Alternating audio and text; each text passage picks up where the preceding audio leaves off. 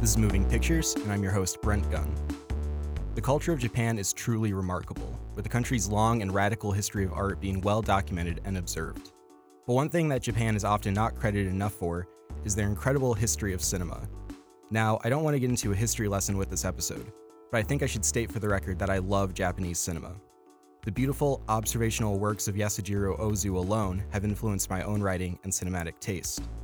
But we're not here to talk about the most acclaimed art house directors of Japan. Today, we're here to talk about Japan's extreme secret in the world of cinema Japanese horror.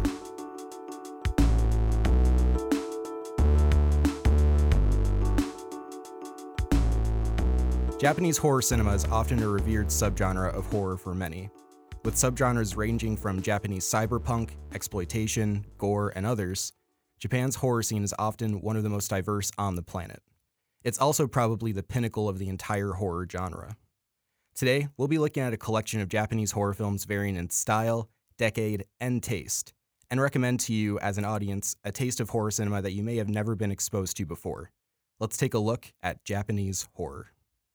First, we'll be looking at the most popular film on our list, and probably the most conventional as well Takashi Miike's 1999 horror masterpiece Audition.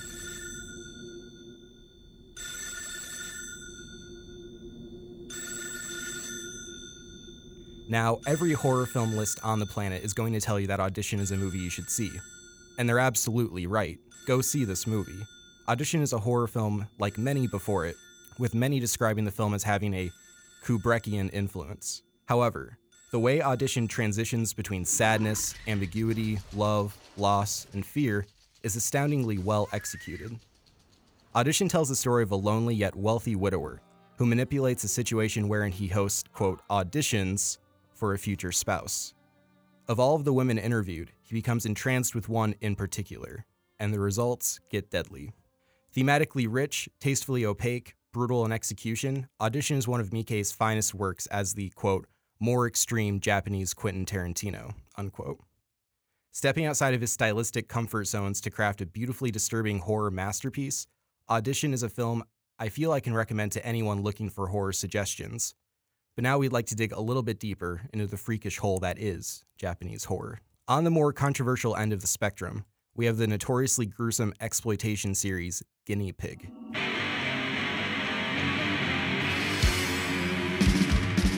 Comprised of six proper films and a few spin offs, the Guinea Pig films are horror films for the most jaded horror fan. Stylistically, the films range from gruesome body horror, straightforward gore and exploitation, and even black comedy. Filled with polish and gruesome practical effects, the guinea pig films are now seen as a standard in the world of splatter horror or gore films. The second film in the collection, and often revered as the most beloved of the series, 1985's Flower of Flesh and Blood, was actually reported to the FBI by famed actor Charlie Sheen in 1991 because Sheen believed the film was not a work of fiction and was in fact a real homicide caught on tape. And from a place of zero context, it's kind of understandable as to why Sheen was so affected by the film. Specifically with regards to Flower of Flesh and Blood, the film is essentially a plotless gore fest, the extreme logical conclusion of the slasher genre. Pure, ugly filmmaking at its finest. My personal favorite of the series, Mermaid in a Manhole, tells the absurd story of, well, just that. A man finds a rotting Japanese mermaid in a sewer and tries to care for her in his apartment. Over the course of many days, the mermaid decomposes and the audience is treated to some phenomenal practical effects and surreal horror bliss. The Guinea Pig film set a high standard for hardcore violence in Japanese horror, something that no doubt inspired audition filmmaker Takashi Miike. House, the 1977 horror comedy by notorious director Nobuhiko Obayashi, is a film unlike anything else you will probably ever see. House.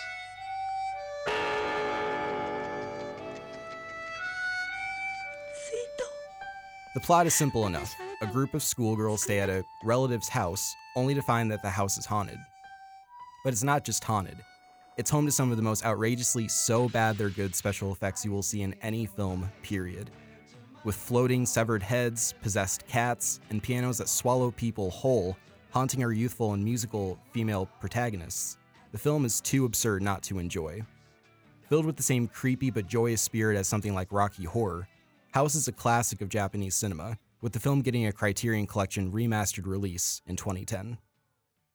House is truly just one of the weirdest movies you will ever watch, and on that principle alone, we have to include it here. Continuing on into our dive into the weird, let's take a look at Shozin Fukui's 1991 cult classic 964 Pinocchio.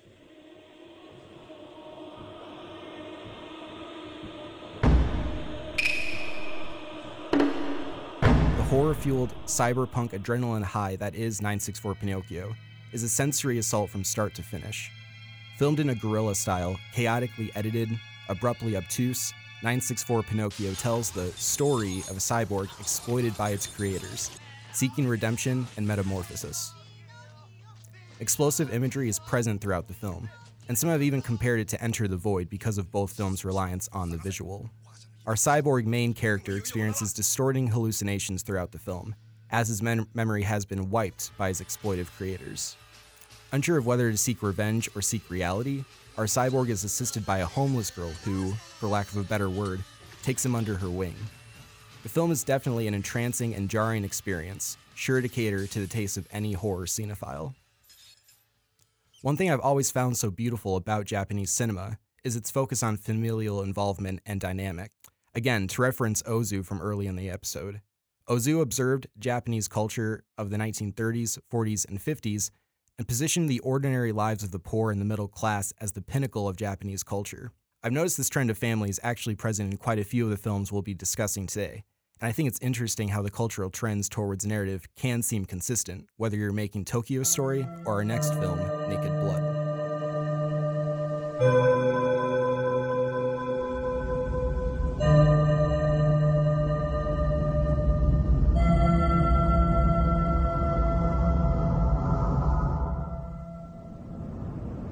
Naked Blood is the 1996 horror art drama of director Hisayasu Sato. Proclaimed to contain, quote, one of the most appalling scenes in Japanese horror, Naked Blood is a story of a young scientist with a drug that he thinks can change the world. A drug that turns pain, sorrow, and hurt into pleasure, happiness, and contentment. A novel idea, sure, that is until his subjects, with the aid of his also scientist widow mother, experience horrifying side effects from the drug. Surprisingly, Naked Blood, when it's not making its audience want to gag at the extreme violence on screen, has some fairly poignant commentary on collapsed, sad, pathetically depressing familial situations. Sato identifies that the delusions of self greatness can have negative, sweeping results, sometimes even fatal results. Stylized and often abruptly switching between sleek and schlock, Naked Blood is a familial observation meets gore unlike anything else. Lastly, let's take a look at our most experimental film on the list the 1989 cyberpunk horror classic Tetsuo the Iron Man.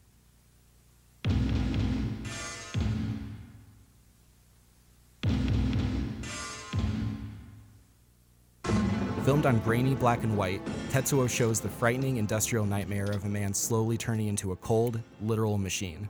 Initially suffering a cut on his leg, our nameless protagonist throughout the course of the surrealist sci fi nightmare slowly becomes a gashed, extremely deformed mechanical beast. The film is often compared to David Lynch's 1977 debut Eraserhead, though usually only from a stylistic perspective.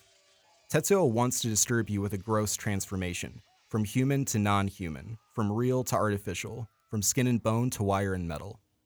A film focusing on man's literal infection from technology is interesting enough as a theme alone, Tetsuo really is a great film, and even a better horror film because it uses horror and fear in completely unconventional ways. Admittedly, the idea of slowly turning into a robot is so absurdly surreal. Most of us wouldn't fear that because we can't imagine it. But what if a film like Tetsuo is a bleak look into a hypothetical future, a future ruled by an infection of AI? Tetsuo represents a perfect ending to this list of suggestions because it truly is the quintessential Japanese cult film. A gritty masterpiece, Tetsuo the Iron Man is a work of pure inspiration and paranoia. But how does Japanese horror compare to horror as a whole? Is it truly the pinnacle of the genre? Or is it impossible to set any real standards when talking about something as subjective as cinema? Let's take an even closer look at Japanese horror.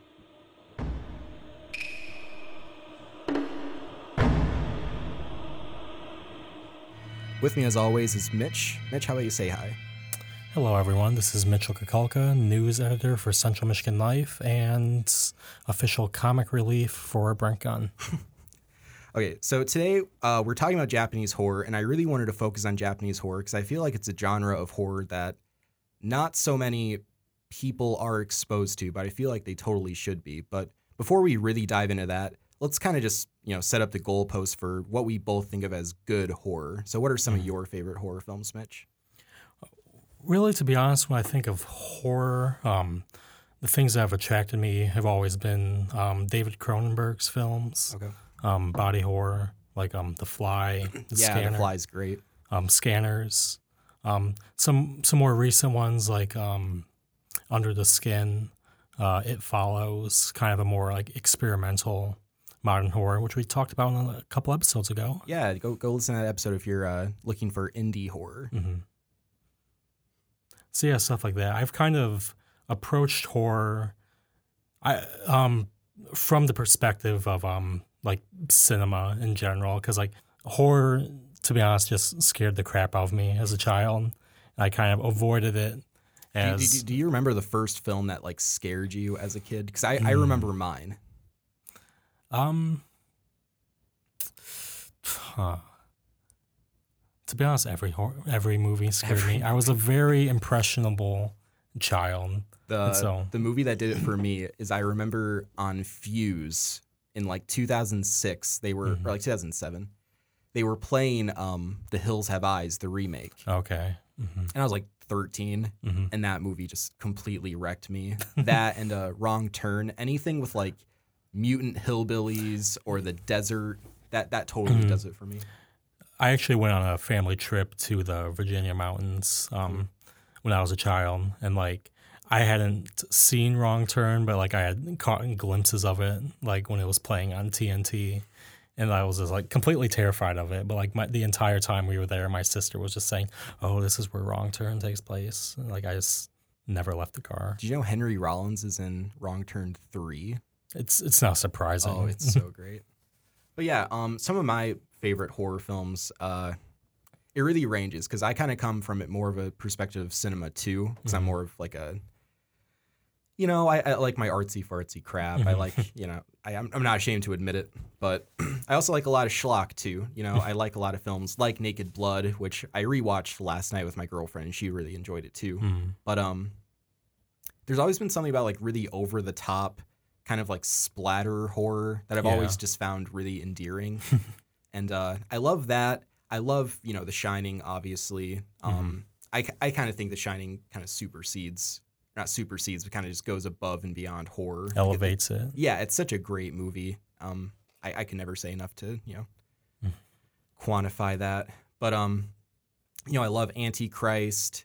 Um, I like Begotten. Have you ever seen Begotten? I've it's been on my watch list for It- a it's long time. really, really fantastic. If you like Tetsuo the Iron Man, they're they're very similar, like in tone. Okay. Um, but yeah, horror's never been my forte genre, but it's Mhm. a genre that I've always, when it's done well, I love it. Yeah, that's that's kind of like in a nutshell is what I think of horror. Like it's there is a there are a lot of not so great horror movies, a lot of them that I've seen, but um when it is done well, when it is kind of this um I don't know, I'd say like kind of like melting pot for a lot of very experimental film styles. Have, have you seen Enemy with Jake Gyllenhaal?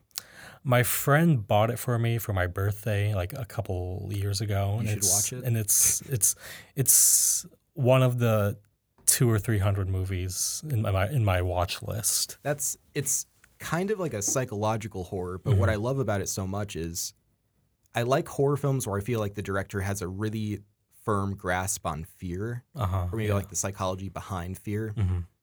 because anyone can, you know, set up a camera in a dark room and you know set some suspenseful music, some Mhm. violins or something, and make a Yeah. jump scare. Like it's not hard to do, hmm and that's why I get really bored when I go to the theater to go see, you know, the It remake. and spoiler alert, that's pretty much all it is. But um, eh, it was it was all right. Mm.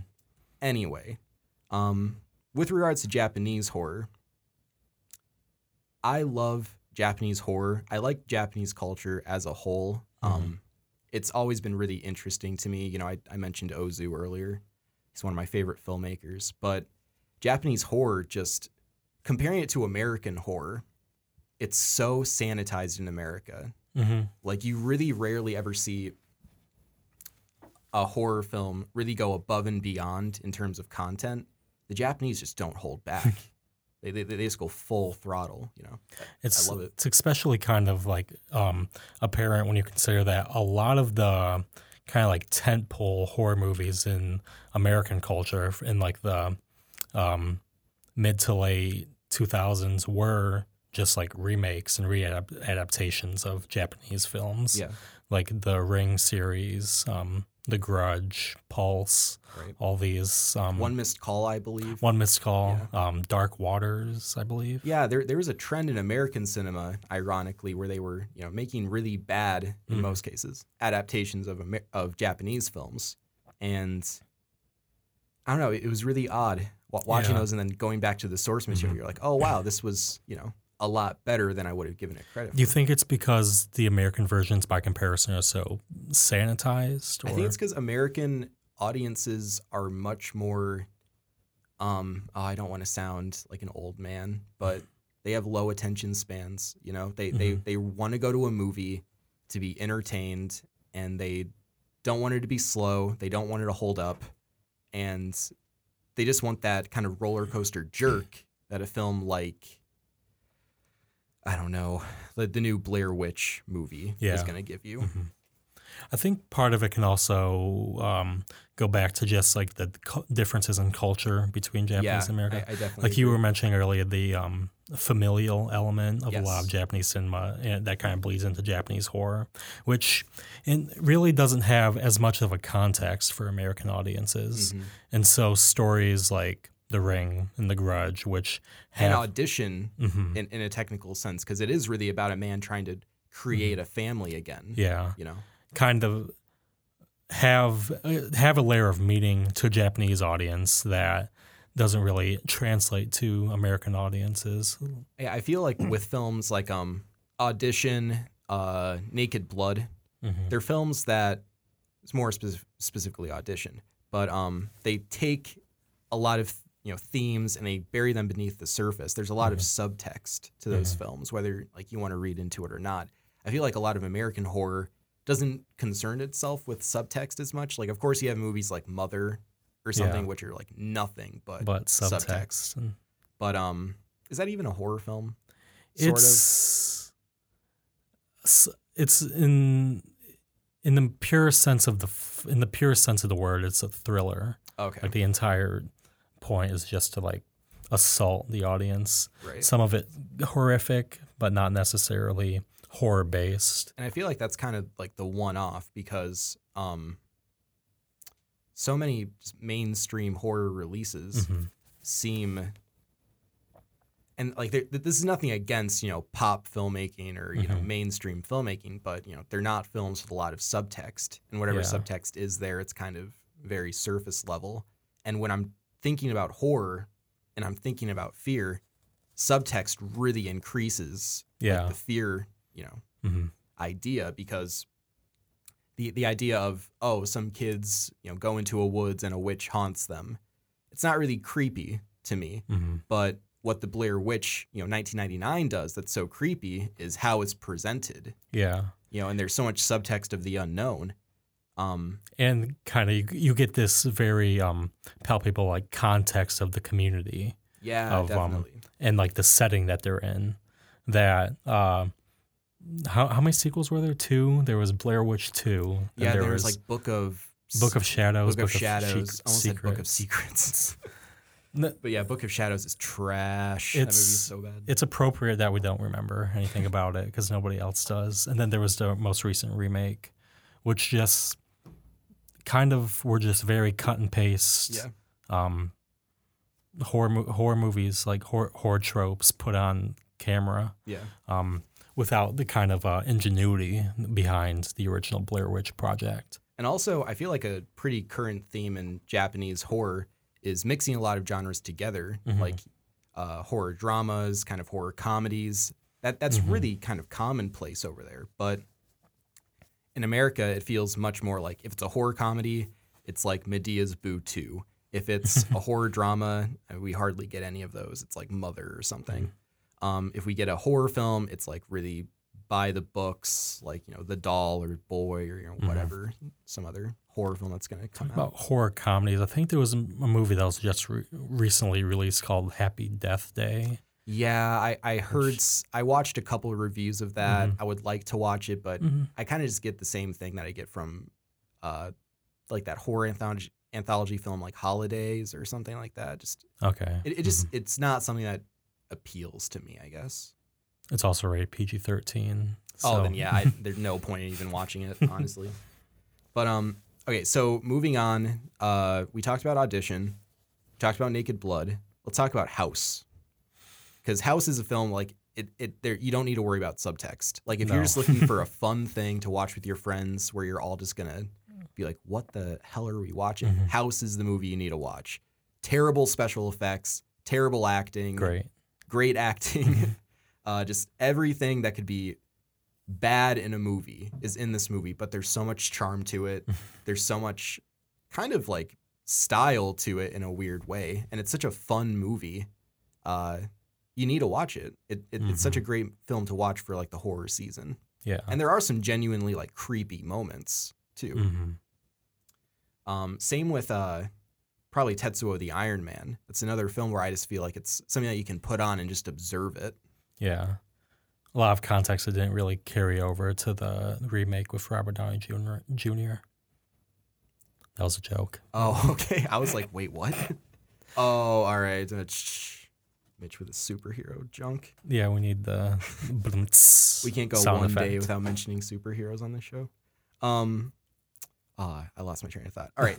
Um, yeah, uh, Tetsuo the Iron Man and House. They're much more formalist Mhm. movies. Uh, you can kind of just accept them on surface level. Nothing to worry about there. Um, the guinea pig movies, they're the same thing. They're they're essentially all plotless, kind of just gore exploitation movies. They're not for the faint of heart. They're a bit, you know, more gruesome. Just a little warning here. Uh, but if you're looking for really intense, you know, gory horror movies, can't recommend the guinea pig films. And on and uh, Charlie Sheen stumbling across it in 1991. That story's always just blown me away. I, just pictured like Charlie Sheen just like out of his mind in his apartment, and he just stumbles across this like weird. How did he even find it? Some That's Japanese what horror film. ask, Like, what did he go to Blockbuster? and like, like, why this movie out of like any movie he could have And if he got like, come across? if he got into possession of the film, how would he think that it's not a film? He must have like he, it must have been mailed to him, or he. Well, it's 1991, so how did he download it? Like, yeah, somebody just sent it to him in like a blank envelope. oh, just straight up trolling him. That's so great. But yeah, watching uh, Guinea Pig, if if you just put it on, no context, kind of like August Underground, you'd think it's real. Like I can't Mhm. really rag on the guy too bad. It was like 26 years ago. Yeah, Um, moving on from that, 964 Pinocchio. Now you haven't seen this film. I have so- not. This film is so weird. You can find it on Amazon for like 20 bucks. Oh, But um, if you like cyberpunk, sci-fi kind of horror, um, Tetsuo and uh, 964 are really good examples of that. So Mhm. 964, it's all over the place. Um, I really don't want to spoil it. Uh, if you're looking for really absurd cyberpunk all over the place, doesn't make any sense. Horror, a lot of explosive imagery.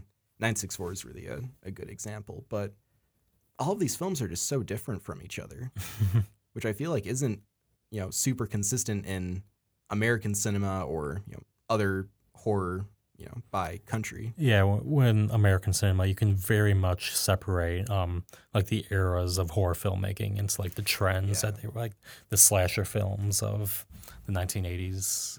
Um, Speaking of um Japanese horror, uh Tokyo Ghoul. Are, are, you, are you familiar with that? that familiar, series? I'm not really like Well, it's getting a it. live action Japanese release. Okay. And I saw the trailer for it the other day, Hmm. and it actually looks like really, really good. Huh. kind of like putting a hole in our last episode. But uh, no, it, loo- it looks fantastic. I'm really excited to watch that. And just even uh, from like, you know, uh, cinematography standpoint, it seems like the Japanese take the genre of horror a lot more seriously than Yeah, most American directors. Like kind of like getting from what you've been talking about. it seems that- like they all kind of have this much more invested love for the culture. Like don't don't get Mhm. me wrong, there's horror cinephiles in America. America has a great horror community, Mhm. but I feel like the people that make films in America typically, you know, they, they can be passionate, but the films that are going to get like bigger releases, Mhm. they tend to be really sanitized. Yeah. Whereas the Japanese, there seems to be a bigger market for um, slightly more rough around the edges or Mhm. obtuse horror. Seems like from what you've been saying that like the Japanese just kind of like treat horror as a its own like respectable genre.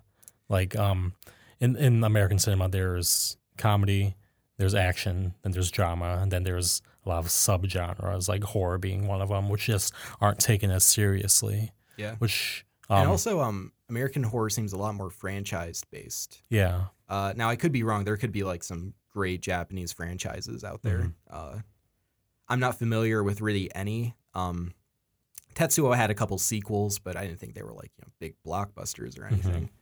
But um, you know Takashi Miike, people like that, they're pretty popular directors who you know put out really consistently, very Tarantino esque. from what I know of Takashi Miike, he seems almost more like Robert Rodriguez. Uh, Yeah, Robert Rodriguez that. esque. Um, see that. He has doesn't he have like a couple family films that he's Oh, done? shoot.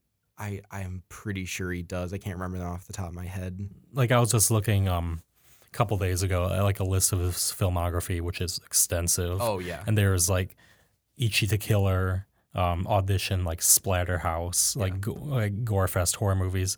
But then there's plenty of like f- family films. There's I've actually seen one of his films called um Thirteen Assassins. yep, yep. Which is That's- like I, I enjoy that movie. Yeah, think I, I really okay. enjoyed it, but it's a lot less bloody than you'd think Mhm. compared to like what his reputation is. It's like a very, very well done, um, very um, well stylized like action film, but Right. not like like, with, with the exceptions of like one or two scenes, not very like bloody, gory. Um, what you'd expect from a samurai film. Right, and uh, you know, with Mike specifically, he's put out so many films. It's almost like on an annual basis. Mhm. Like when you average it out.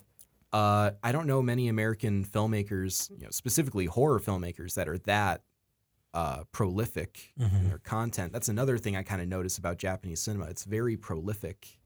There seems to be directors who make a lot of films. Going back to Ozu, I think he made like he had to have broken like a hundred, Okay. like counting shorts, counting Mhm. like, all of his work, his silent work, like fifty to hundred films over the course Mhm. of like. He died in '63, so like thirty years, give or Mhm. take, but that's still like an insane number. Um, yeah, it's crazy. But How yeah, many did Kurosawa make? Like it's it's up there. oh, I have no idea. Mhm. it's up there though. Do you, do you think that most audiences are going to be able to connect with horror films like Japanese horror? Because I know a lot of people seem to be really able to connect to anime nowadays. Mhm. Do you think that would be an easy transition for most people? Because you know they, they are subtitled or they are dubbed. Yeah. There's I a couple kind of cultural differences in acting. hmm I think cultural context is going to be kind of like the key barrier between um, like Japanese horror getting like um, a very like solid foothold in the American audience. Right. Um, talking about um, like we were saying, like uh, Japanese cinema's focus on um, family units. Yeah. Um, it's kind of like a core tenet that you can look at throughout like the entire like cinema, uh, ci- cinematography. And there's other kind of like stylistic tropes in Japanese horror, Mhm. like in a, you know American cinema. Mhm. Uh, Japanese films seem to have a lot more female protagonists Yeah. than American cinema, which again I think is just a cultural you know difference. hmm Um, with American films, the craft of horror, you know, they're they're auteurs, you know, here and there, sure, but when you think of American horror, you typically think of you know Texas Chainsaw Massacre, The franchises like you were talking about Saw, Friday Thirteenth, Friday the 13th Nightmare on Elm Street. Yeah. Yeah. Um, whereas when I think of Japanese horror, I think of single independent films, Mhm. like single individual films that are much more standalone pieces than they are just part of a big fan base. Which is think that- ironic because Japanese culture seems very kind of, you know, fan oriented, Mhm. you know.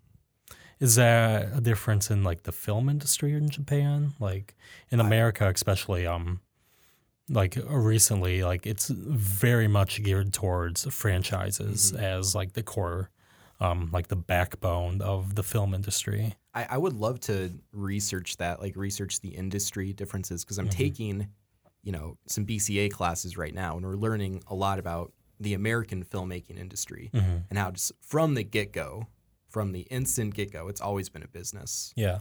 You know, people are always talking about like, oh, movies, they, they, they you know, they're not saying anything nowadays. Uh, it's always been like that. Like Mhm. classic Hollywood, the golden age of Hollywood, hundreds of just crap, Yeah, it's- terrible, boring films that are like created just like you know three act structure, copy and paste, and Mm-hmm. just thrown out there. For every like ten like classic films that came out of that era, there was just hundreds of Completely dismissible, you know, just th- things that like.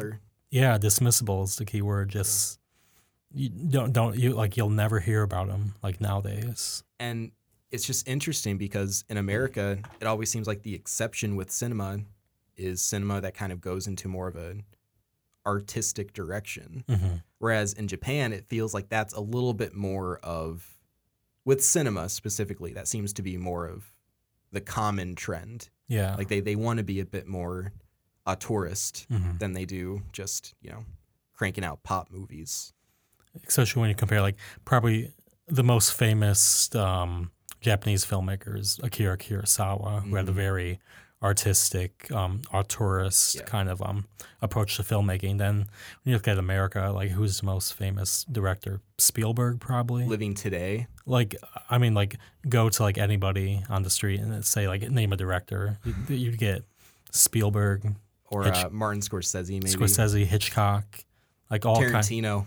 Tarantino, You especially probably recently, get a yeah. lot of Tarantinos. all of which fine filmmakers, but Yeah. like all of them kind of more in line with um what people expect from films, more maybe more refined. Maybe with the exception of Tarantino. Tarantino is kind of an interesting case, but because like everything he's done has been like a pastiche of a genre, Right. Right. and so he's kind of um simultaneously like molded the film industry by being molded by it. Right. Yeah. I, Mhm. I, I can understand that. I mean, the guy, you know, he was working in video stores before his big break. He's Yeah. always just had an intense love for cinema. And Mhm. you can tell when you watch his films, even if you're not a fan of his films, you can tell this guy has a craft Yeah, and a true skill for it. And I see a lot of that translate in something like Takashi Miike's work. hmm Like he and Quentin Tarantino are extremely you know, similar filmmakers, in my opinion. yeah. uh, aesthetically, you know, they they have a lot of similarities. But yeah, that's Japanese horror. Um, for anyone that's listening, I would really recommend that you go out and watch any of these films. Uh, there's a lot of resources out there for finding these films. You can go on you know, Amazon Video, Netflix has you know films, There's quite a few on YouTube, like YouTube Tetsuo, especially. Tetsuo and like Audition are both like available like completely for streaming on Uh, YouTube. 964 Pinocchio, also. okay, And uh, if you ever just want to see like clips from these films, you Mhm. can find some of like really ex- extreme clips from these films on YouTube just to kind of, Mhm you know, thirst your appetite for going deeper into the genre. But uh, thanks a lot for coming on, Mitch. Oh, as thank you usual. so much for having me. Awesome.